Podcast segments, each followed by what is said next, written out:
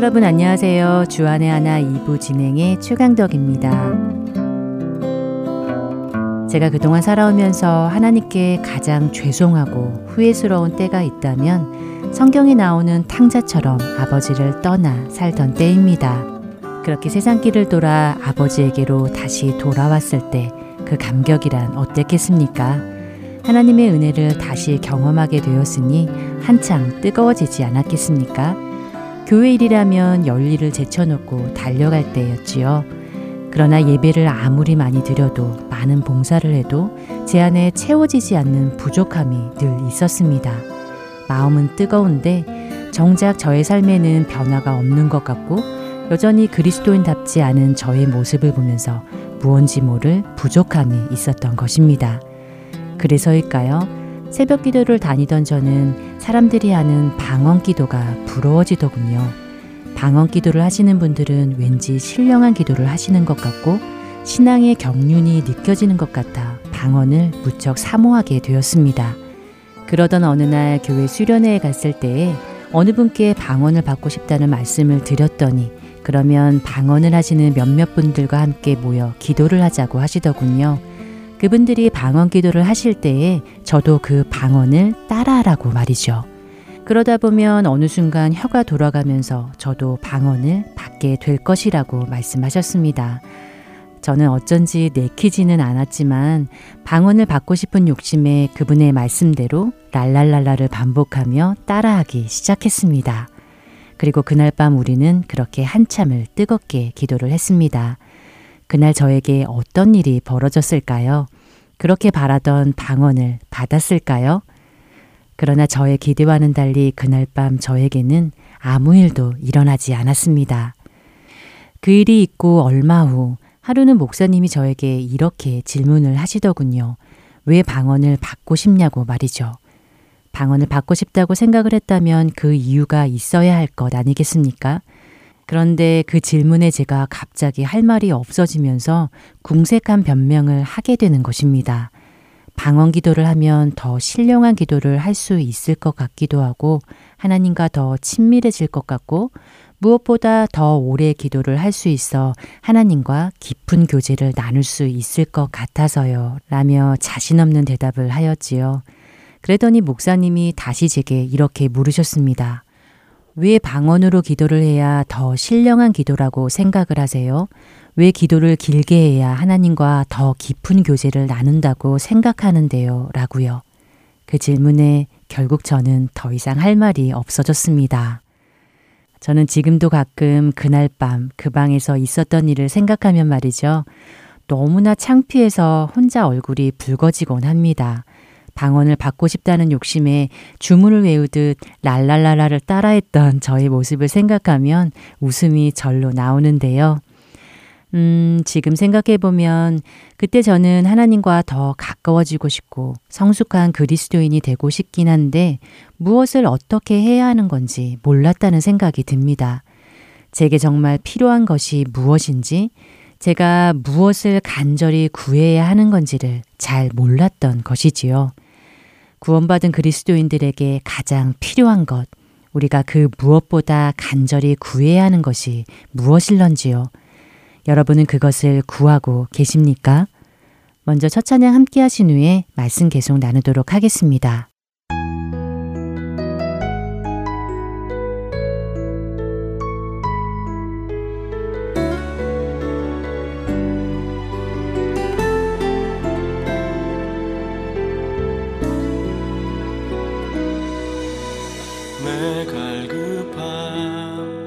어느 것으로 채울 수 없네 내 갈급함.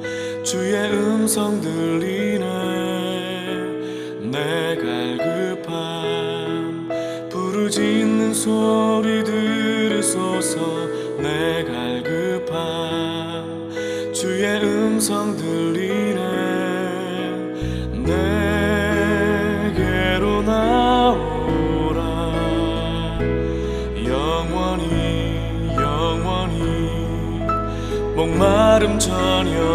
없으리 내게로 나오라. 가까이 가까이 생수의 근원 되신 주께 내게로 나오라. 영원히 영원히 목마름 전혀 없으리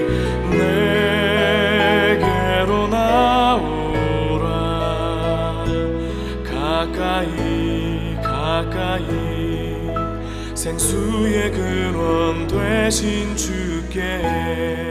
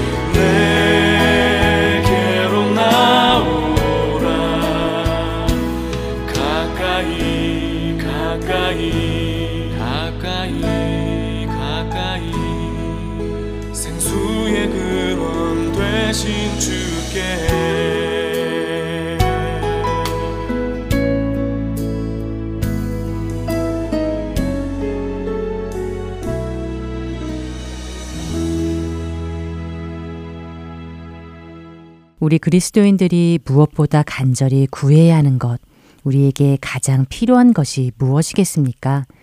예수님께서는 누가복음 11장 9절에서 13절에 이렇게 말씀하셨지요.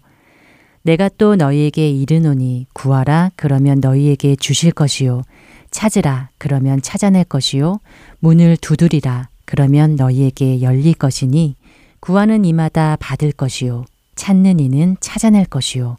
두드리는 이에게는 열릴 것이니라.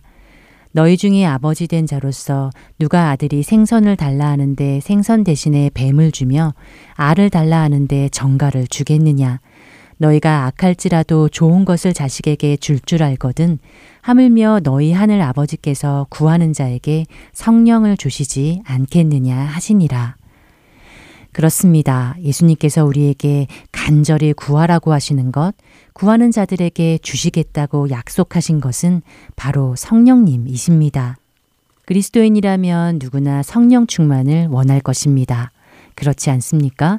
어떤 그리스도인이 성령 충만을 받고 싶지 않은 사람이 있겠습니까? 그래서 우리는 기도를 할 때 성령 충만하게 해달라는 기도를 자주 드리곤 합니다. 그런데 가만히 우리 주위의 크리스천들을 보면 성령 충만함을 누리는 사람들을 그렇게 많이 보지는 못하는 것 같습니다. 왜 그럴까요? 성령 충만함을 정말로 원한다면 하나님께 간절히 구할 것이고 그렇게 간절히 구한다면 약속하신 대로 당연히 하나님께서 주셨을 텐데 말이지요. 성령 충만함이란 무엇입니까? 그것은 성령님께서 우리 안에 오셔서 우리의 몸과 마음과 생명, 우리의 전 존재를 완전히 소유하시는 것입니다. 그래서 성령님께서 우리의 온 인격을 온전히 통제하시는 것이지요. 이 말을 다시 생각해 보면 성령 충만함은 곧 나에 대한 모든 소유권을 내가 포기한다는 것과 같은 말일 것입니다. 그런데 문제는 우리가 성령으로 충만한 삶을 살기 원하면서도 또 한편으로는 여전히 내 뜻대로 살기를 원한다는 것입니다. 우리의 죄된 본성은 내가 내 삶의 주인이 되어 지배하기를 원하지 않습니까? 그러나 성령님이 우리 안에 오시면 나의 기준이 아닌 이제 하나님의 기준을 요구하실 것이며 그분은 때로 우리의 뜻과는 상관없는 삶으로 우리를 이끌고 가실 것입니다.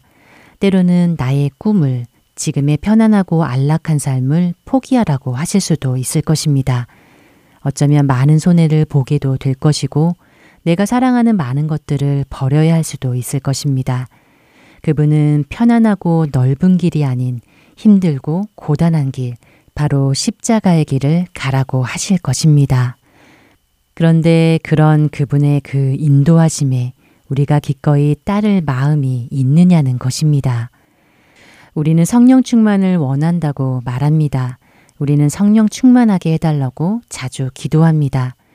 그런데 나의 통치권을 그분께 드릴 만큼 그분이 이끄시는 곳이 어디든 순종하고 따를 만큼 그렇게 간절히 원하지는 않은 건지도 모르겠습니다. 성령 충만을 원한다고 입버릇처럼 말하면서도 주시겠다고 약속하신 성령님을 간절히 구하지도 않고 구하지 않기에 받지도 못하는 것은 아닌지 말입니다. 여러분은 하나님의 영으로 충만하고 그분에게 사로잡히기를 원하십니까? 세상의 넓고 편한 길을 거부하고 그리스도인으로서 고난의 길을 기꺼이 따라갈 만큼 성령 충만을 간절히 원하시는지요? 혹시 성령 충만이 희망사항 정도는 아니십니까? 그러나 로마서 8장 9절은 이렇게 분명히 말씀하십니다. 누구든지 그리스도의 영이 없으면 그리스도의 사람이 아니라 라고 말씀하십니다.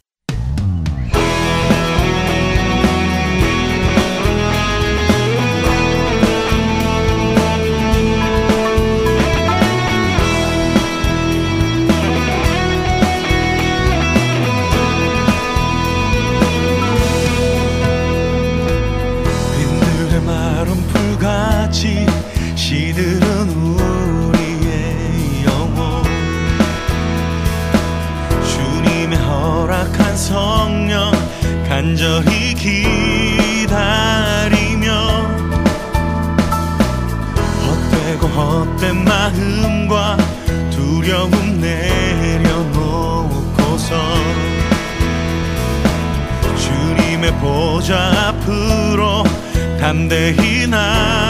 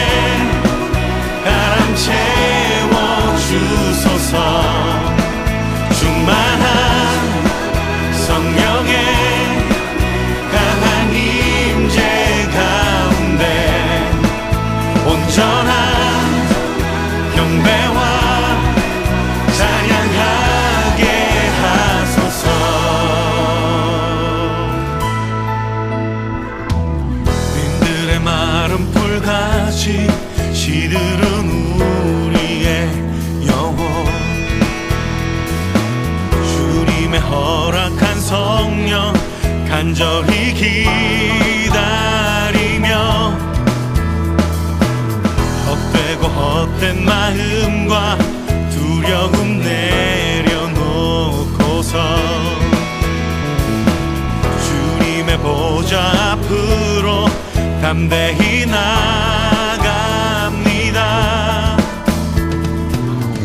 가급한 우리 심령에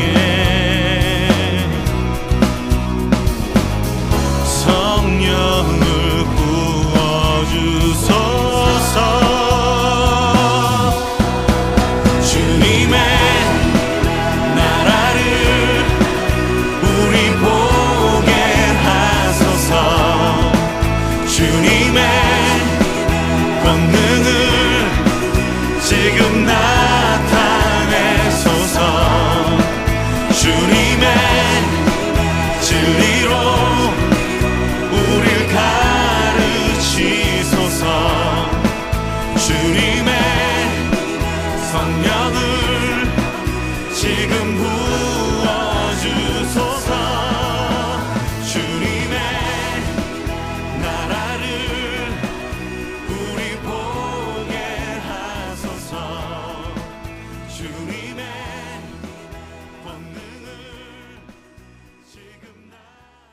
이어서 성막 함께 하시겠습니다.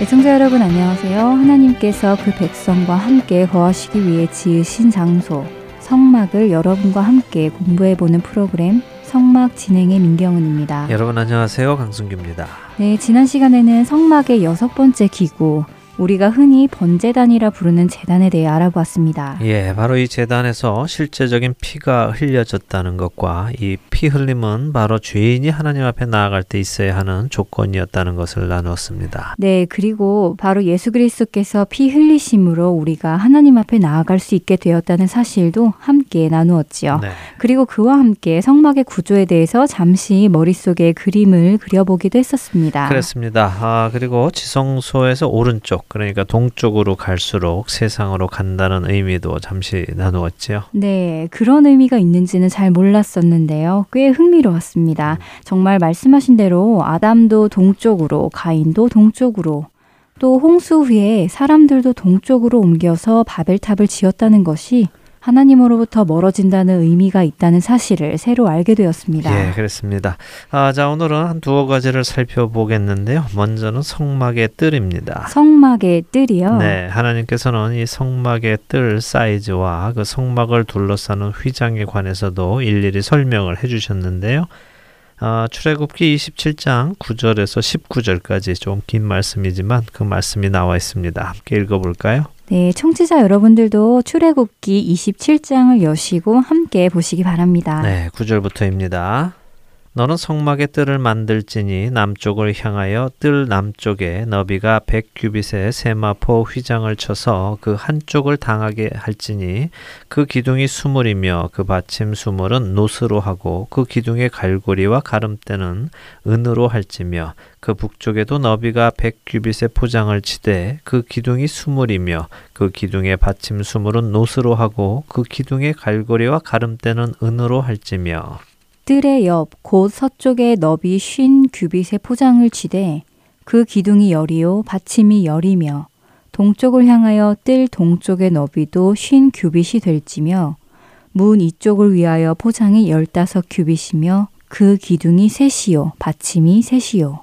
문 저쪽을 위하여도 포장이 열다섯 규빗이며 그 기둥이 셋이요 받침이 셋이며 뜰 문을 위하여는 청색, 자색, 홍색 실과 가늘게 꼰 배실로 수놓아 짠 스무 규빗의 휘장이 있게 할지니 그 기둥이 넷이요. 받침이 넷이며 뜰 주위 모든 기둥의 가름대와 갈고리는 은이요. 그 받침은 노시며 뜰의 길이는 백 규빗이요. 너비는 쉰 규빗이요. 세마포 휘장의 높이는 다섯 규빗이요. 그 받침은 노시며 성막에서 쓰는 모든 기구와 그 말뚝과 뜰의 포장 말뚝을 다 노수로 할지니라. 네. 일단 말씀을 읽어보니까요. 가로 100규빗, 세로 50규빗의 직사각형이군요. 예, 그리고 이것은 미터로는요. 가로 약 45m, 세로 22.5m이고요. 어, 피트로는 가로 약 150피트, 세로 75피트가 됩니다.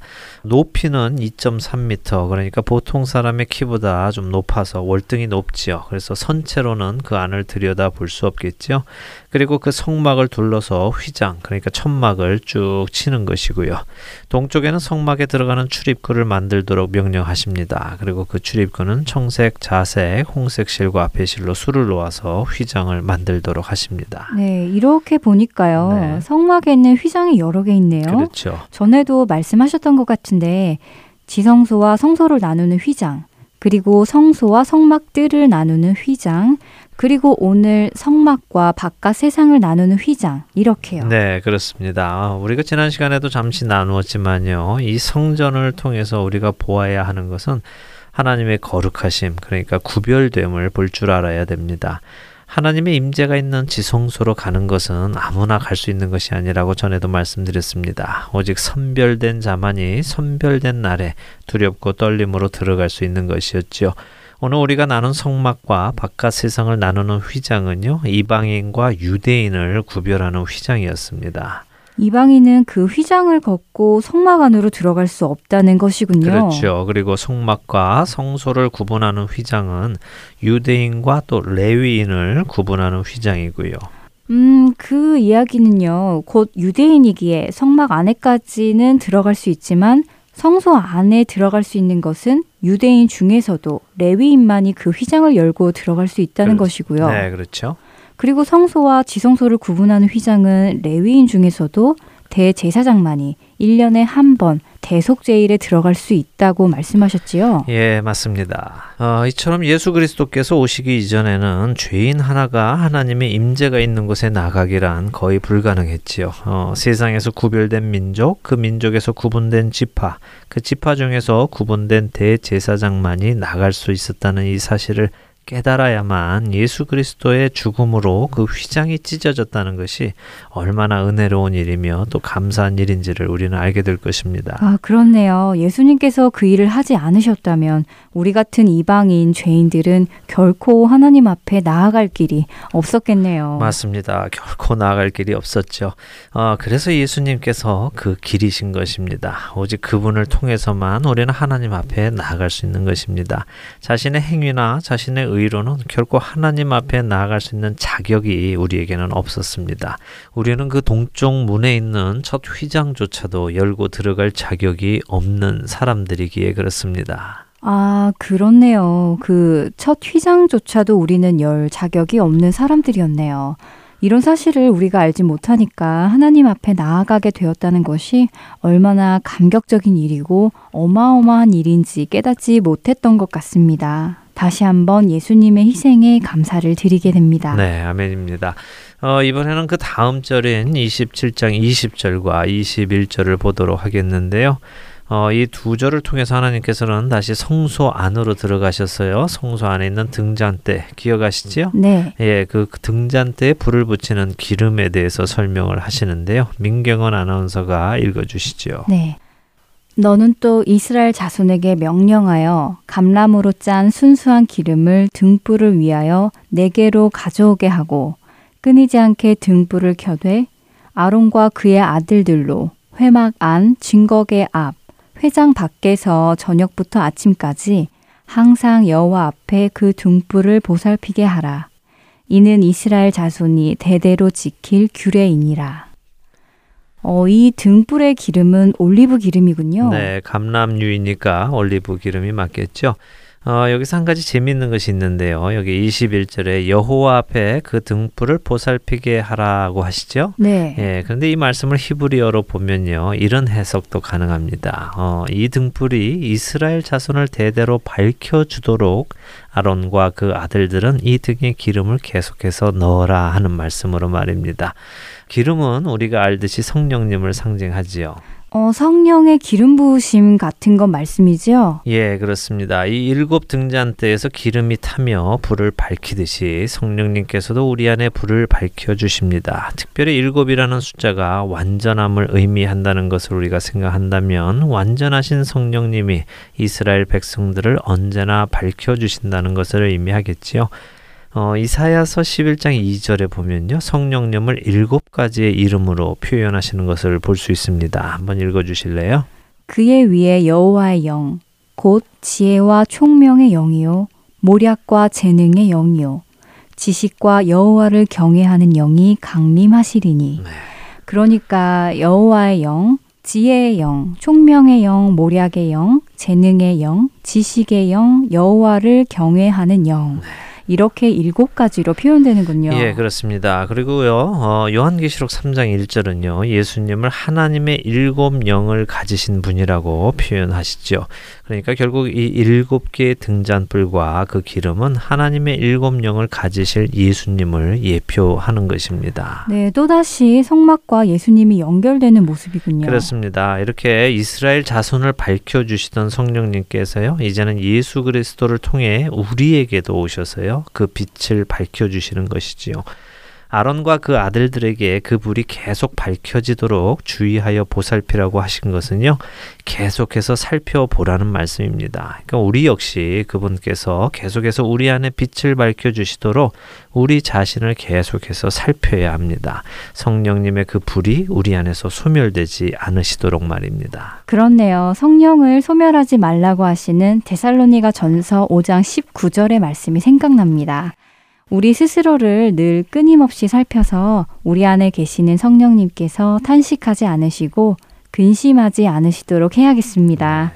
성막 오늘은 출애굽기 27장 9절부터 21절을 함께 보며 성막의 뜰과 성소 안에 등잔대의 기름을 함께 나누었습니다. 네, 한 주간도 성막 안으로 우리를 불러주신 주님의 은혜에 감사하시면서요, 자신을 살펴 성령의 불을 밝히시는 여러분들 되시기를 바라면서 저희는 인사드리겠습니다. 다음 주에 다시 뵙겠습니다. 여러분 안녕히 계십시오.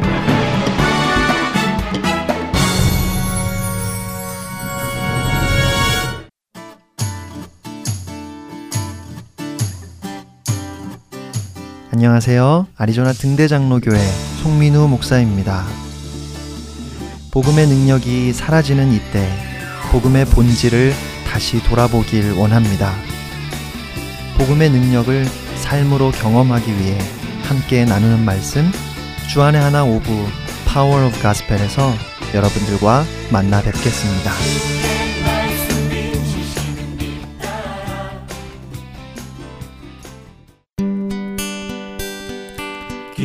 소식 사랑으로 땅끝까지 전하는 아랜소 설교 말씀 함께 하시겠습니다. 서울 베이직교회 조정민 목사께서 갈라디아서 4장 1절에서 7절의 말씀을 본문으로 양자됨이라는 제목의 말씀 전해 주십니다.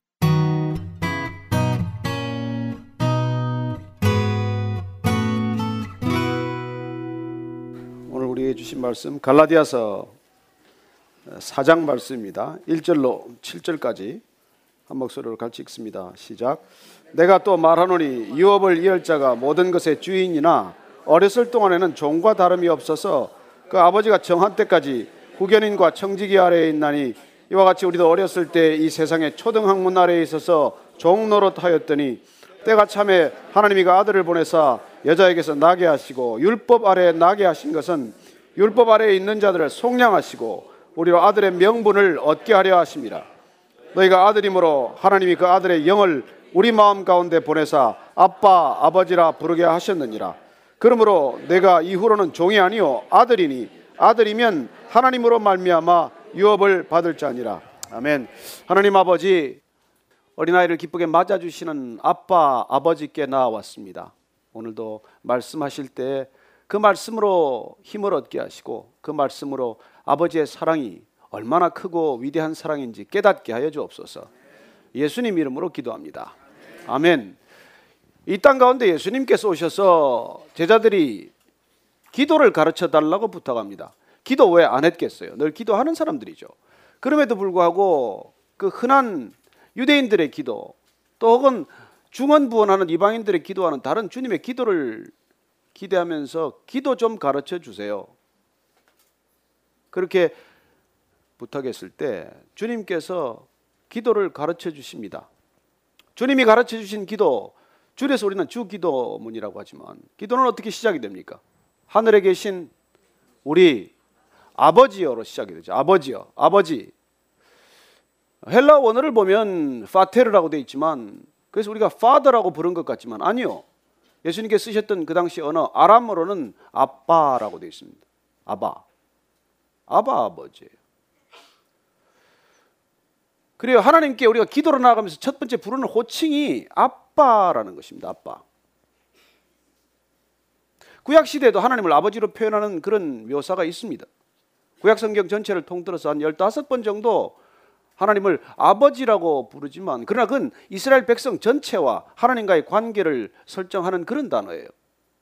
그래서 한 개인이 기도 중에 하나님을 아빠라고 지극히 사적이고 지극히 쓰기 어려운 그런 호칭을 하나님께 부르라고 가르치신 건 예수님이 처음입니다. 예수님께서는 어떻게 기도하는데 하나님을 아빠라고 부르라고 하실 수 있습니까? 그분은 이 땅에 어쩌면 하나님이 누군지를 그 본질을 놓쳐버린 유대 땅에 와서 하나님이 다시 누구신지를 가장 정확히 알려주고 계신 것이죠. 그래요. 하나님은 아빠가 되십니다. 아빠. 우리는 어리면 얼마나 어릴까요? 이 나이가 되면 좀 알 것 같습니까? 아무것도 모르는 사람들이에요. 우린 정말 아이보다도 더 아이와 같은 사람들입니다. 그래서 하나님을 아빠라고 부른다고 하는 것은 우리를 종교의 길로 몰아가지 않습니다. 하나님을 그 수많은 형식과 절차 속에서 그 거대한 종교 의식으로 만들어버린 그 유대교 속에서 숨이 갑갑하고 목이 졸린 유대인 백성들을 다시 불러내셔서 하나님은 아빠야, 아빠. 라고 말씀해 주시는 것이죠. 아빠가 종교입니까? 아빠가 종교가 될 수 있습니까? 여러분, 우리 오늘 이 자녀들이 각자 아빠를 종교로 믿고 있습니까? 아니잖아요. 그래 하나님을 우리가 아빠로 만난다는 것 그게 구원의 본질이라는 것입니다.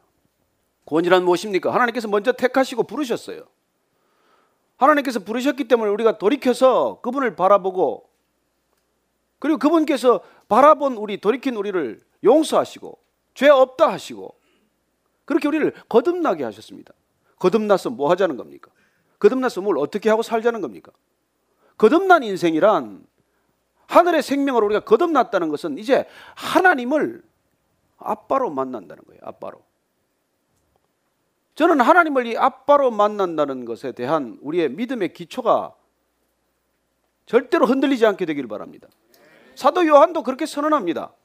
영접하는 자, 곧 그 이름을 믿는 자들에게는 하나님의 자녀가 되는 권세를 주셨다고 말합니다. 기본적으로 우리는 예수님을 통해서 우리는 하나님의 자녀로 거듭난 것을 경험하는 것이고 중생이란 거듭남이고 그리고 이 양자됨이란 거듭난 삶의 본질이라는 것이죠. 이제 더 이상 우리가 하인이나 종이나 심부름꾼이 아니라 아들의 신분을 갖게 되었다는 것입니다. 왜 사도 바울에게 이게 중요할까요? 그는 이 단어 아들 됨의 단어를 조금 더 로마 법의 적절한 단어를 찾아서 그는 양자됨, 어답션, 양자된다는 그런 표현을 이렇게 찾아냈을까요? 사도 바울은 예수님이 따르라, 나를 따르라 해서 따라 나선 사람이 아니에요. 아니요, 그는 예수님 따라 나선 사람들을 잡으러 다니는 사람이에요. 그는 누구보다도 예수를 그리스도라고 하는 것을 견디지 못한 사람입니다. 어떻게 예수를 메시아라고 할 수 있나? 그게 너무 분해서, 그게 너무 화가 나서, 그게 너무 하나님을 모독하는 일이어서 스스로 체포영장을 받아서 크리스찬 잡으러 다니는 사람 아닙니까? 그래 다메섹에서 주님을 직접 만났습니다. 예수님께서 태양보다 더 밝은 빛으로 그를 부르십니다. 사울아 사울아 왜 내가 나를 핍박하느냐? 그러나 아마 이 질문을 이해할 수 없었을 거예요. 내가 언제 예수님을 핍박했습니까? 내가 예수님을 언제 친히 한번 만난 적이 있습니까? 내가 예수님과 얼굴을 얼굴 맞대고 내가 한번 얘기 나눠본 적이 있습니까? 제가 예수님을 어떻게 핍박했다는 것입니까? 그리고 그런 눈이 멀었다가 눈을 다시 쓰는 그 과정을 통해서 도대체 예수님은 누구신가에 대한 그런 진지한 질문을 사도 바울보다 많이 한 사람이 없을 거예요. 그리고 그는 그리스도와 예수님과 크리스천과의 관계는 도대체 어떤 건가? 도대체 구약이 말하는 야훼 하나님과 예수님은 어떤 관계인가? 그는 그 모든 질문에 대해서 누구보다도 깊이 탐구했을 것이고 깊이 질문하고 또 질문하면서 이 모든 질문에 대한 그 나름대로의 깨달음이 바로 바울 신학이 된 것이고 신학 성경 3분의 1이 넘는 서신서가 된 것이죠. 저는 여러분들도 도대체 예수님이 누구신가? 예수 믿는다는 게 뭔가? 구원받았다는데 나는 무슨 삶을 살아야 하는가? 여기에 대한 그런 깊고 진지한 질문이 있게 되기를 바랍니다. 그냥 남들 따라다니면서 그냥 교회 간다니까 교회 가고 그냥 이 사람 저 사람 얼굴이나 보고 왔다 갔다 하는 그런 게 아니라 정말 예수님을 내가 만나러 갔다면 도대체 예수님은 누구시길래 나는 그분을 일생 따르기로 결단하는 삶인가? 나는 그분이 구원해 주셨다는데 그 구원의 본질은 뭔가? 내가 거듭났다면 거듭난 삶은 어떻게 도대체 살아내야 하는가? 그걸 우리가 진지하게 고민하지 않으면 전혀 달라지지 않아요. 머릿속에 지식으로만 그친다면 무슨 변화가 있습니까? 10년, 20년 세월만 보냈지 크리스천들이 뭐가 달라져요? 교회 숫자만 늘어났지 교회가 뭐가 달라집니까? 교회가 아니라도 할 수 있는 일들 세상이 얼마나 더 잘할 수 있는 일들이 있는데 그 일들을 교회가 흉내내면서 무슨 세상에 감동을 주는 것입니까? 저는 우리가 구원이 얼마나 가치 있는 것인지 모르길래 구원받은 삶의 본질이 어떤 것인지 모르기 때문에 우리는 구원에 관심이 없는 사람들과 하등 차이가 없이 살아가는 것이죠.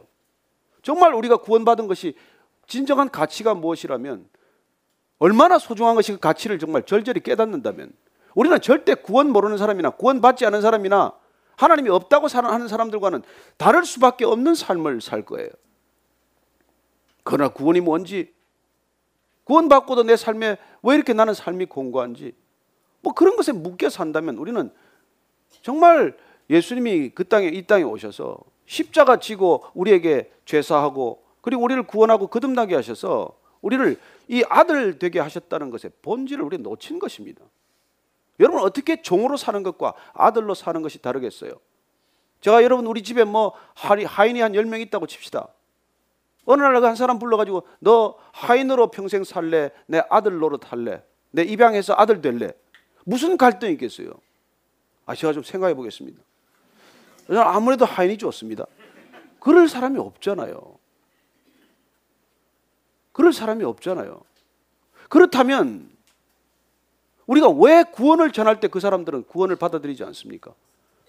왜 우리가 구원을 설명해도 그 사람들은 구원을 믿지 않습니까? 왜 우리가 그토록 전도하고 싶어도 너나 잘 믿으라 그러겠어요? 그 사람들이 볼 때는 우리가 구원받은 자로 살아가는 것과 구원받지 않은 사람으로 사는 것과 하등 차이가 없기 때문이죠. 저는 이게 기독교의 문제고 지금 오늘날 교회 문제의 뿌리, 뿌리라고 생각합니다. 무슨 몇몇 사람이 잘못 목회를 하고 몇몇 성도가 실족하는 문제가 아니에요. 정말 10명이 됐건 100명이 됐건 구원받은 사람들의 삶이 얼마나 달라졌는지 그 구원이 신기해야 되고 그 구원이 궁금해야 되고 그 구원을 물어보려 해야 되고 그 구원 나도 받아야 되겠다는 절박한 감정, 절박한 그런 결단이 있어야 되지 않겠습니까? 저와 여러분을 보고 그런 그런 마음의 심경의 변화가 있어야 되지 않겠어요? 아니 그들을 변화시키기 위해서 우리가 무슨 뭐 그렇게 흉내 내자는 게 아니에요. 우리가 없는 걸 무슨 드려 드러내서 보이려고자 자랑하고자 하는 게 아니에요. 우리가 받은 구원이 정말로 우리가 이 땅에 무슨 금은 부하보다도 그게 가치 있는 것이라면 그게 이 육신의 생명을 버리더라도 그것보다도 더 가치 있는 것이라면 우리의 삶이 어떻게 구별된 삶이 되지 않을 수 있겠어요? 제가 이 구원에 관한 얘기를 이 말씀을 다시 우리가 이렇게 계속해서 나누고자 하는 이유는 바로 그 때문이에요. 구원을 누가 모릅니까? 구원 누가 안 받았다고 생각을 하겠어요?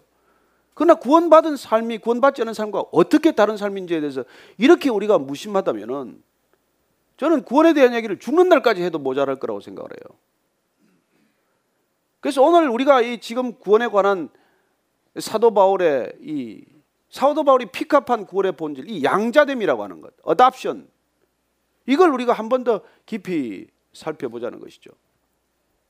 그 자신이 나는 비록 예수님께서 나를 따라오라고 부른 그런 그런 제자는 아니지만 너 왜 나를 핍박하느냐고 그렇게 물으시는 예수님을 만났을 때 그 자신이 온전히 거듭남을 경험했고 그리고 아 내가 신분이 이렇게 바뀌었구나 그런 10여 년간 그렇게 갈등하고 고민하면서 자기의 신분이 무엇에서 무엇으로 바뀌었는지 내가 예수님을 만나기 전과 예수님을 만난 이유는 어떤 신분의 그런 드라마틱한 변화가 일어났는지 거기에 대한 깊은 성찰과 통찰 때문에 그는 전혀 다른 삶을 사시기 시작하는 것이죠.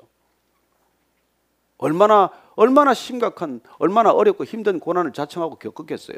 그래서 오늘 이 사도 바울이 도대체 이 편지를 쓰게 된 갈라디아서를 쓰게 된 배경은 그렇습니다.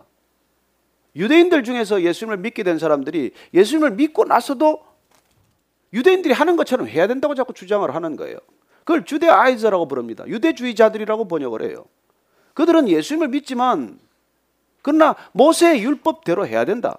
그러니 너희들도 할례를 받아야 되고 안식일 지켜야 되고 그 율법을 지켜야 된다라고 자꾸 주장하기 시작하자. 그러면 예수님의 구원이란 무엇이며 믿음으로 구원받았다는 것은 어떤 건가에 대한 충돌이 일어나기 시작을 한 것이죠. 그래서 어떻게 보면 사도 바울은 흥분한 겁니다. 지금 흥분한 상태예요. 도대체 예수님이 어떻게 해서 구원을 받기 이르는데 다시 유대인들의 종, 유대인들의 멍해를 또 매라고 얘기하는 것이냐 그런 것이죠. 일껏 예수님께서 십자가 지심으로 인간에게 무어진 그 무거운 멍에 종의 멍에를 풀어 주셨는데 다시 그걸 매라고 하는 게 말이나 되냐 도대체. 그 얘기죠. 그래서 오늘 우리가 읽은 본문 말씀 앞에 다시 3장 23절로 27절까지를 한번 더 읽어 보십시다. 뭐라고 하시는지 시작. 믿음이 오기 전에 우리는 율법 아래 메인바 되고 계시될 믿음의 때까지 갇혔느니라. 이같이 율법이 우리를 그리스도께로 인도하는 초등교사가 되어 우리로 하여금 믿음으로 말미암아 의롭다 함을 얻게 하려 함이라. 믿음이 온 후로는 우리가 초등교사 아래에 있지 아니하도다. 너희가 다 믿음으로 말미암아 그리스도 예수 안에서 하나님의 아들이 되었으니 누구든지 그리스도와 합하기 위하여 세례를 받은 자는 그리스도로 옷 입었느니라.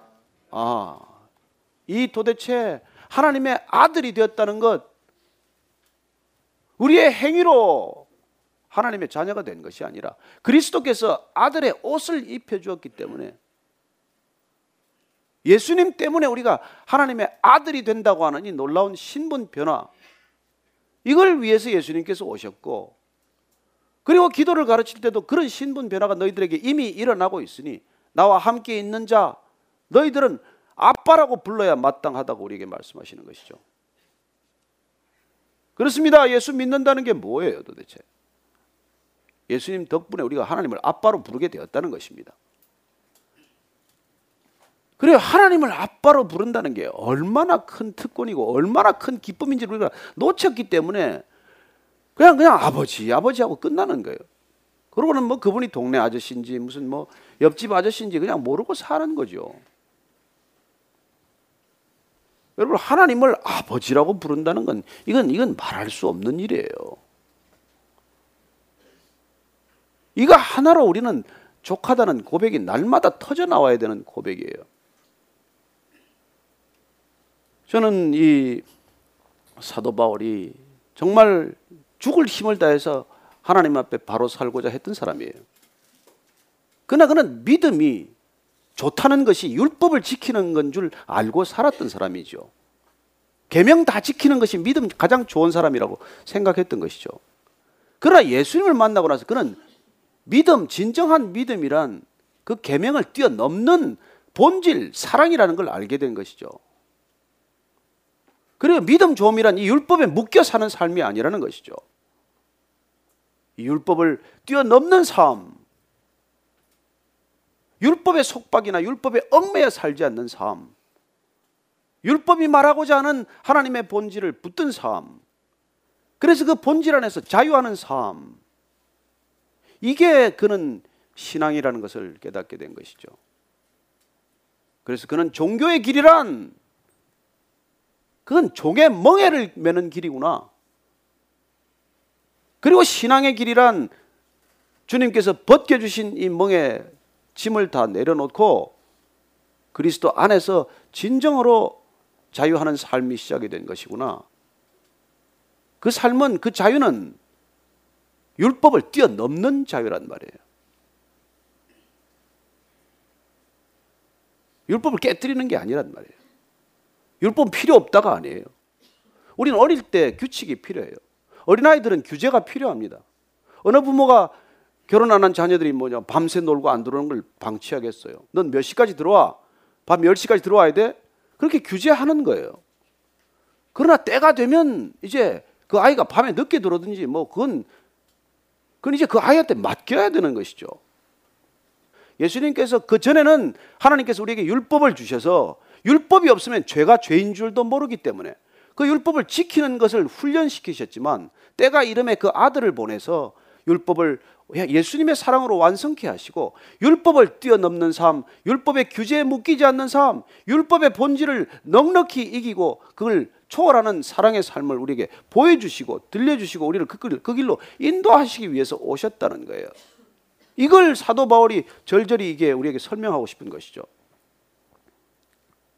그래서 어릴 때는 그런 규제가 필요하고 초등학교 교사 같은 분이 필요하지만 그러나 이제 나이 들면 이제 신앙에 있어서도 그런 길이 열려야 한다는 거예요. 그래서 4장 1절부터 5절까지를 한번 더 읽을게요. 4장 1절에서 5절까지 한번 한 목소리 다시 들겠습니다. 시작. 내가 또 말하노니 유업을 이을 자가 모든 것의 주인이나 어렸을 동안에는 종과 다름이 없어서 그 아버지가 정한 때까지 후견인과 청지기 아래에 있나니 이와 같이 우리도 어렸을 때 이 세상의 초등 학문 아래 있어서 종로로 다였더니 때가 참에 하나님이 그 아들을 보내사 여자에게서 나게 하시고 율법 아래에 나게 하신 것은 율법 아래에 있는 자들을 속량하시고 우리로 아들의 명분을 얻게 하려 하심이라 상속자라고 하더라도 하나님의 나라를 이어받을 상속자 그런 상속인이라고 하더라도 어릴 때는 후견인이나 다른 보호자를 두어야 한다는 것이죠. 여러분 어린아이들한테 누가 돈을 마음대로 줍니까? 아무리 큰 재산이 있더라도 어린아이가 상속자지만 상속자의 신분과 그거에 보장이 되었다고 하더라도 큰 돈 주지 않아요. 왜요? 아이가 돈의 가치를 모르고 돈을 잘 쓸 수 있는 능력이 없기 때문에 그렇게 맡기지 않습니다. 그리고 우리가 그렇게 상속자이지만은 그런 후견인과 청지기가 필요하다고 할 때가 있지만 그러나 이제 성인이 되고 이제 그 시기를 지나면은 본인이 스스로 청직이나 무슨 뭐 후견인한테 도움을 청할 수 있고 의논할 수 있지만 그들이 불쑥불쑥 나타나서 제멋대로 간섭하는 일은 없다는 것입니다. 그렇게 입장이 바뀐 것이에요. 그래서 우리가 하나님께서 이 땅에 예수님을 보내주셔서 이제 그 사실을 우리에게 알려주신 거예요. 그리고 우리의 죄를 걷어가심으로 이제는 정말 하나님의 사랑 안에서 그리스도의 사랑 안에서 율법에 묶인 삶이 아니라 율법 정도는 뛰어넘는 성숙한 사랑 그런 놀라운 세상의 이런 삶과는 비교할 수 없는 삶으로 우리를 인도해 가시기를 원하는 것이죠. 이게 그리스도의 삶의 비밀이에요. 그냥 어떻게 세상 사람하고 삶이 그렇게 비교가 되겠습니까? 저는 여러분들이 그 하나님의 상속을 받는다는 것, 그런 유업을 받는다는 그, 그 놀라운 기대와 기쁨 때문에 얼굴이 항상 저는 여러분들이 밝아야 한다고 믿습니다. 어디를 가나, 언제 어디서나, 누구를 만나나, 여러분들 얼굴 안에 나는 상속자, 이렇게 써가지고 다녀야 되는 거예요. 그러니 종으로 사는 사람하고는 우리가 다른 삶을 살았단 말이에요. 그리고 우리가 자유인으로 이제 부름받았기 때문에 종으로 있는 사람들에게 내 신분이 무엇인지를 가르쳐 주는 알려주는 인생이 시작이 됐다는 것이죠. 그래서 예수님께서 우리를 먼저 부르셔서 우리를 먼저 자유케 하시고 우리를 먼저 상속자로 삼으신 것이죠. 그래서 그분은 종으로 일부러 오셨어요. 종된 우리에게 다가오기 위해서. 그걸 우리는 성육신이라고 하지 않습니까? 그분이 하늘 보좌를 버리고 이 땅에 종으로 오셔서 종들에게 다가오셔서 종들의 삶을 그분께서 청산케 하신 것이죠. 저는 이 놀라운 예수님의 사랑이 우리에게 느껴지게 되기를 바랍니다. 그럴 때 말이죠. 우리는 어떻게 되는지를 한번 보십시다. 6절 말씀입니다. 시작. 너희가 아들이므로 하나님이 그 아들의 영을 우리 마음 가운데 보내사 아빠 아버지라고 부르게 하셨느니라. 그래서 아들의 명분, 아들의 이 권세를 주시기 위해서 이제 더 이상 종에 묶여 있지 말아라. 그래서 아들의 영어로 우리의 영적인 변화가 일어나는 삶이에요. 여러분 크리스천이라는 게 왜 이해가 되지 않는 거니까 영이 바뀌어야 한다는 사실을 무시하기 때문에 그래요. 우리는 영적으로 거듭난 사람들이기 때문에 영적인 변화를 경험하게 되면 더 이상 우리가 종의 신분에 머물러 있는 것이 아니라 하나님을 아빠라고 부르기 시작하고 하나님을 아버지라고 자연스럽게 부르기 시작하는 거예요. 여러분 이 세상의 가장 큰 상실감은 아빠를 경험하지 못하는 것입니다. 고아가 왜 슬픕니까? 고아들에게 왜 슬픔이 많고 한이 많겠어요? 아버지를 아버지로 불러보지 못하고 또 아버지를 아빠라고 친근하게 불러보지 못하고 어머니를 어머니라고 부르지 못하고 어머니를 엄마라고 진심을 다해 불러보지 못했기 때문에 평생 그 한이 서려 있는 거예요. 그 아이들이 언제 회복이 됩니까? 정말 좋은 부모를 만나서 입양되면 입양되면 그런 아픔에서 벗어나기 시작하는 것이죠. 그래서 입양이란 그렇게 중요한 거예요. 미국 워싱턴 주에 하원 의원도 지내고 상원 의원도 지낸 신호범 의원이 16살 때 입양이 되었어요. 여기서 정말 어렵게 살았던 그런 소년이었습니다. 그 땅에 가서 정말 아버지를 경험하고 어머니를 경험하고 그런데도 불구하고 마음 한켠에 조금씩 이렇게 뭐 미흡함이 있었어요. 자기가 뭔지 그걸 곰곰 들여다 보니까 아하 친자녀들은 심하게 나무라는데 본인은 그렇게 안 나무라더라는 거예요. 그게 마음에 또 상처가 되더라는 거예요. 왜 자기 자녀는 그렇게 혹독하게 나무라는데 나는 왜 눈치를 보고 안 나무라나? 그래서 어느 날 그 얘기를 드렸다는 거예요. 저도 그렇게 꽃같이 호되게 나무라 주십시오. 예, 그렇게 나무랄 때 본인이 정말 자녀가 되었다. 그런 느낌을 갖게 되었다는 겁니다. 저는 아버지가 그 나무람 속에 사랑이 있다는 걸 우리가 알 때, 그때 우리가 정말 자녀가 되는 것이죠. 여러분, 친자녀라면 야단 맞습니다. 그러나 종이 야단 맞는 것과는 느낌이 다르잖아요. 종은 넌 그래서 눈치를 보고 두려워하는 것입니다. 하나님께서는 우리에게 부모라는 대리자를 통해서 하나님의 사랑이 어떤 것인지, 하나님의 자녀됨이 어떤 것인지를 충분히 경험하게 하시는 것입니다. 그래서 이 땅에 부모가 너무 중요해요. 부모로부터 사랑을 경험하지 못하면 하나님의 사랑을 느끼기가 아주 어렵습니다. 오늘 이 시대가 이렇게 가정이 무너지는 이유, 교회가 이토록 무너지는 이유. 여러분, 가정이 무너졌는데 교회는 안 무너지겠어요? 그래 하나님께서 우리를 얼마나 사랑하시는지 그 아들됨이 무엇인지를 집에서부터 경험하지 못하기 때문에 교회 와도 일껏 와도 신앙 안에서 자녀됨, 아들됨, 딸이됨, 양자됨 이 그 특권을 알 수가 없는 거예요. 그래서 아들됨에 당당함이 없기 때문에 늘 두렵고 눈치 보는 그런 종교인의 삶을 어이없이 걸어가는 것이죠. 그러면 아들 되면 당당합니다. 여러분 여기 여러분들 아들들이 뭐 있다고 칩시다. 뭐 집에 들어올 때 눈치 보고 들어옵니까? 혹시 제가 오늘 들어가도 되겠습니까? 어 두드리겠어요? 제 아들 보니까 그냥 없으면 키도 자동차 키도 가지고 나가버려요. 그래서 아버지 차를 가지고 나서 엄마 차를 긁었어요. 뭐 그래도 좋아. 그래도 저는 좋아요. 이제 운전을 한다는 사실 자체가 기쁜 거 아니에요. 아버지라는 게 그런 거예요, 부모가. 제가 이 그 아들됨 자녀의 당당함을 제가 경험했어요. 그 아이들 그 제가 이제 그 둘째가 어느 날 제 앞에서 제 지갑을 이렇게 열어보는 거예요. 근데 내 지갑을 네가 왜 손대니? 그랬더니 아빠 얼마 있는지 보려고 그런데 네가 알아서 뭐 할 텐데 하여튼 열어보더니 애게 돈이 이거밖에 없어. 그게 2만 원이야 고작? 그러는 이제 지갑을 닫아놓고 이제 갔어요 자기 방에. 그 다음 날 제가 보니까 아니 돈이 그 정확히 제가 보니까 9만 원이 된 거예요. 이상하다 돈을 만 원짜리 지폐가 두 개 있었는데 왜 이게 아홉 개가 됐지? 아니 우리 아들이 제가 용돈 준 걸 모아놨다가 아버지가 돈이 없, 없다고 생각을 하고 자기 돈을 내 지갑에 넣은 거예요. 제가 그날 크게 깨달았습니다. 다 내 돈이에요, 물론 간 돈은 다. 그렇지만은 아, 이 아이가 아빠한테 대한 신뢰가 있구나. 자기가 필요할 때마다 나한테 받아 쓸 수 있기 때문에 자기 건 내게 구분이 없구나. 그리고 자기 거라고 생각하는 걸 나한테 기꺼이 그걸 줄 수 있구나. 이게 건강한 아버지와 아들 간의 관계구나. 그래서 이 사도 바울이 로마서에서 도대체 아들이 된다는 것, 아들의 영을 받는다는 게 이게 얼마나 신앙생활에 중요한 핵심인지를 다시 한번 우리에게 일러주고 있습니다. 자, 8절 로마서 8장 14절 15절 말씀 다시 한번 읽겠습니다. 시작. 무릇 하나님의 영으로 인도함을 받는 사람은 곧 하나님의 아들이라. 너희는 다시 무서워하는 종의 영을 받지 아니하고 양자의 영을 받았으므로 우리가 아빠 아버지라고 부르짖느니라. 하나님의 영으로 인도함을 받는 사람이 곧 하나님의 아들입니다. 그래서 우리가 아들의 영을 받고 나면 하나님을 거침없이 아빠라고 부르는 거예요.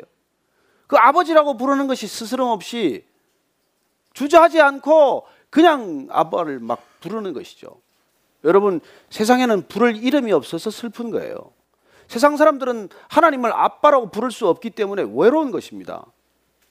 그래서 가져도 슬프고 가져도 목마르고 가져도 불안해요. 그러나 여러분들이 하나님을 아빠로 만나기 시작하면 비록 가진 건 없어도 내 손에 보이는 건 없고 증거는 없어도 불안하지 않아요. 마치 제 아이가 그렇게 돈을 주고도 아무 불안이 없는 것과 마찬가지예요. 그 아이가 싱가포르에 갔더니 싱가포르에 이제 가서 조금 뭐 있는 동안에 저희 부부가 또 갔어요. 갔더니 또 이번에도 또 싱가포르 달러를 자기 엄마한테 50불씩을 또 갈라줘요. 현지 돈이 없지. 아니 그 아들 자랑하는 게 아니에요. 아니 아는 게 그렇지만 우리가 정말 아버지를 사랑하고 그러면 아버지께로부터 다 받은 것이기 때문에 아버지께 돌려드리는 게 어렵지 않아요. 왜 저는 여러분들 신앙의 기쁨이 없습니까? 왜 계속 불안하고 그렇게 목말릅니까? 여러분 주어 보십시오. 아낌없이 아버지한테 되돌려 줘 보십시오. 얼마나 큰 기쁨을 맛보는지 몰라요. 여러분들의 삶은 지평이 달라질 것이고 삶의 quality는 비교할 수 없는 quality가 될 거예요. 그게 신앙의 이 본질이라는 것입니다. 저는 오늘 사도 바울이 우리의 구원의 핵심인 이 양자됨 이 단어를 픽업을 해서 우리 신앙이 정말 종의 영에 머무르지 않고 늘 두려워하고 늘 하나님을 무서운 아버지로 경험을 하고 뭐 조금만 하면 나한테 또 야단 맞았나 뭐 조금만 하면은 이거 지난번에 헌금 좀 안 했더니 차가 긁혔나 이런 그런 그런 차원에 우리가 머물러 있지 말라는 거예요. 양자의 영이 아니라 우리가 하나님의 영, 아버지의 영을 받았기 때문에 여러분들에게 두려운 생각이 들면 담대하게 내쫓으십시오. 늘 두렵게 하고 우리를 늘 힘들게 하고 늘 그냥 그만두할까 보다 그냥 그만 살까 보다 그만 내쫓아 버릴까 보다 이런 생각이 드는 우리를 붙들어서 정말 다시 한번 주의 사랑에 확인하게 하고 그 사랑에 그렇게 붙들린 바 메인 바 되게 하는 그 영이 바로 아버지의 영이라는 거예요. 그게 우리 아들에게 주어진 영이라는 것입니다. 저는 여러분들이 그 영 때문에 기쁨을 감추지 못할 수 있게 되길 바랍니다. 그래서 우리 바울 선생께서 갈라디아서 5장 말씀에 가면 이렇게 아버지의 영을 받았으면 어떻게 살라고 말씀하시는지 5장 13절 말씀 한번 다시 읽겠습니다. 시작. 형제들아 너희가 자유를 위하여 부르심을 입었으니 그러나 그 자유로 육체의 기회를 삼지 말고 오직 사랑으로 서로 종로로 타라. 아하. 보십시오. 우리는 종에서 자유인이 되었어요. 그런데 자유인이 되었음에도 불구하고 하나님 안에서 자유인이 되었기 때문에 다시 피차 서로 종로로 타라는 거예요. 여러분 세상에는 자유인을 경험하지 못한 평생의 종이 있고 하나님의 자유인을 경험한 아들 된 타는 사람이 있다는 것입니다. 크리스찬이라는 어떤 사람입니까? 이미 자유인이지만은 이제 사랑하기 때문에 종로릇이 어렵지 않은 사람이 된 사람들이에요. 그래서 우리는 선교지도 가고 우리는 그래서 낮은 곳으로 가고 더 이상 대접에 목마르지 않은 사람들이 된 것입니다. 여러분, 구원이란 하나님께서 인간을 대접할 수 있는 최고의 대접이에요. 그 대접을 경험한 사람은 인간의 대접에 목마르지 않습니다. 사람들이 나를 알아주냐, 알아주지 않냐, 나를 어떻게 대접하냐, 여기에 우리가 서운해하거나 묶이지 않는다는 것입니다. 여러분, 구원이란 하나님이 인간은 인간을 대접하는 가장 고귀한 방법이에요. 그리고 우리에게 아들의 영을 보내준다는 것보다 더 큰 환대는 없습니다. 그런 환대를 받고 나면 사람의 환대에 목매달지 않는다는 거예요. 그래서 여러분 교회 나와서 무슨 시험 들었네 그런 소리 사실 그 종의 영 받은 사람이에요. 종의 영을 받으면 다 삐치고 섭섭해요. 그래서 불만이 많아요. 교회를 다녀도 만족이 없어요. 기쁨이 없어요. 뭐든지 다 눈에 걸려요. 여전히 종의 영에 묶여 있기 때문에. 그러나 우리가 아들의 영을 받고 하나님 안에서 그리스도 안에서 우리가 정말 기쁨을 누리기 시작을 하면 그게 뭐 그렇게 대수예요? 중요해요. 그렇게 해서 우리는 정말 주님께서 너희는 가라 그러는 곳까지 가는 거예요. 이 땅에 그렇게 온 사람들 때문에 우리가 이런 예배를 드리고 있는 거예요. 어제 우리가 통독 섬기미들 그 섬기는 분들하고 같이 양화진 선교사 묘원에 갔다 왔습니다만 거기 묘원에 그 비명들 보십시오. 루비 캐드릭이라는 그 이게 의료 선교사는 26살의 나이에 죽었어요. 와서 8개월밖에 한국 땅에 있은 게 없어요. 그러나 묘비명은 그렇게 기록합니다. 난 내게 목숨이 천 개가 있더라도 나는 모두 다 조선에 그 목숨을 드리겠다. 어떻게 그 어린 나이에 그런 얘기를 할 수 있을까요? 아펜젤로 선교사는 이 땅에 와서 배제 학당 세우고 또 첫 감리교회 정동교회를 이 땅에 또 이렇게 같이 예배를 드리느라고 그 하지 않았습니까? 그러나 그분이 성경 번역에도 관심이 많았기 때문에 목포에 성경 번역 회의하러 가셨어요. 가다가 배가 충돌해가지고 배가 빠졌습니다. 본인은 헤엄쳐 나왔어요. 나오다가 보니까 자기를 통역해준 그 한국 학생이 못 빠져나온 것을 알고 그 학생 또 구하러 갔다가 그냥 결국 헤어나오지 못했죠. 그렇게 일생을 마칩니다.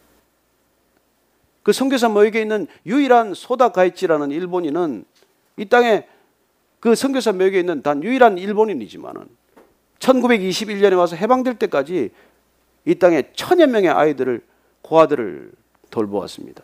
다 사실 입양한 것이죠. 부모 없는 아이들 그 슬픔의 아이들을 다 본인이 입양을 한 것이죠. 물론 해방 후에 돌아갔다가 다시 1961년인가 한경직 목사님 초청을 받고 이 땅에 와서 영락 보리논인가에서 끝까지 이 땅에 그 고아들 어린아이들을 돌보다가 갔습니다. 왜요?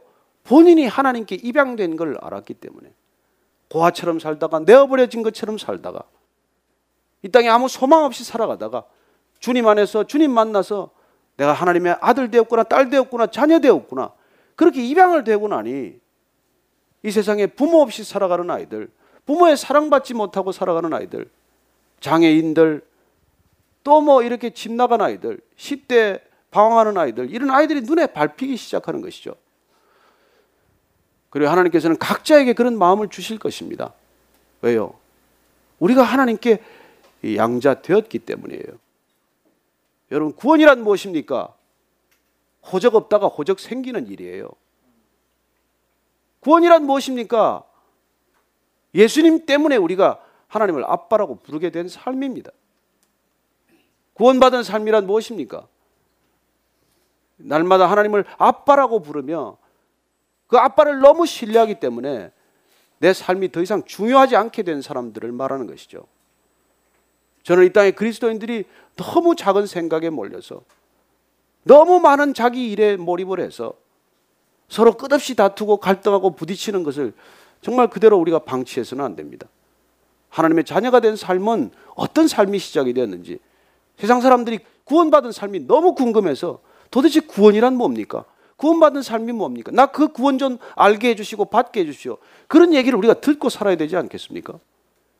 이 땅의 교회가, 이 땅의 크리스천들이 그렇게 사는 걸 원하는 게 아버지의 마음이에요. 그게 아버지의 뜻이에요. 그렇게 우리가 살아가는 게 아버지의 나라가 이루어지는 유일한 길이에요. 저는 이 땅에 그렇게 선교사로 오셔서 생명을 뿌리고 선교에 피를 뿌렸던 그분 때문에 우리가 열매되었다면 이제 우리 차례죠. 우리가 그렇게 살기 위해서 네팔도 돕고 또 어려운 이웃도 돕고 그리고 우리가 손을 펴는 것이 어렵지 않게 되기를 바랍니다. 우리 아버지는 하나님이십니다. 우리 아버지는 능력 있으십니다. 우리 아버지는 부족함이 없으십니다. 능력 주시는 자 안에서 여러분들 능치 못할 일이 없음을 날마다 고백하게 되길 바랍니다. 오늘 같이 기도할 때 그런 하나님, 제가 하나님을 쪼잔한 하나님으로 만들지 않게 해주십시오. 내 아버지가 능력 없는 아버지로 만들지 않게 해주십시오. 하나님 그 아버지가 나의 아버지기에 나의 아빠시기에 날마다 정말 기쁨으로 자유함으로 달려가게 해 주옵소서 함께 기도하겠습니다.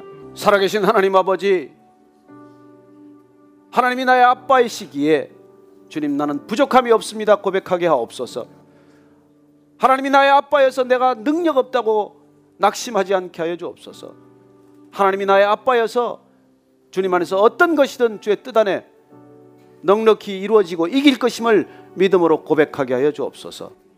하나님 그리하여 우리가 손을 펴게 하옵소서. 열방을 향하여 이웃을 향하여 구원을 모르는 자들을 향하여 구원의 열매가 되게 하여 주옵소서.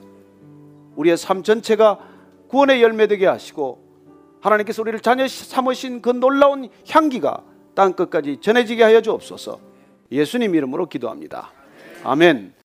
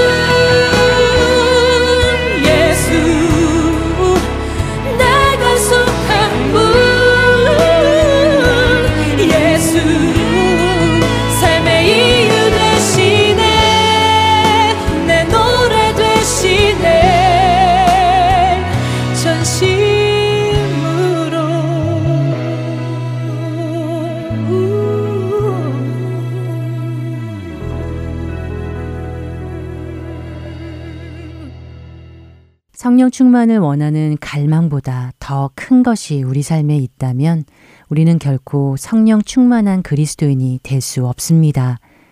하나님을 사모하는 갈망보다 우선되는 것이 우리 삶에 있다면 우리는 성령 충만할 수 없습니다. 우리가 성령 충만을 받지 못하는 이유는 우리가 성령 충만보다 다른 것을 더 원하기 때문일 것입니다. 하나님보다 더 사랑하는 것, 그분의 자리를 대신하고 있는 것이 무엇인지요? 아마도 우리 각자 스스로 잘 알 것이라 생각됩니다. 우리가 우리 삶의 그 무엇보다 먼저 간절히 성령 충만함을 강구하는 우리 모두가 되기를 바랍니다. 그분은 우리가 그렇게 간절히 구할 때 우리 안에 와주셔서 우리의 주인이 되어주시고 우리의 삶을 주님께로 인도해 나가실 것입니다. 다음 한 주간도 목마른 사슴이 시냇물을 찾기에 갈급한 같이 우리 영혼이 그렇게 주를 찾는 우리 모두가 되기를 소원하며 주안의 하나 2부 여기서 마치도록 하겠습니다. 지금까지 구성과 진행의 최강덕이었습니다. 안녕히 계세요.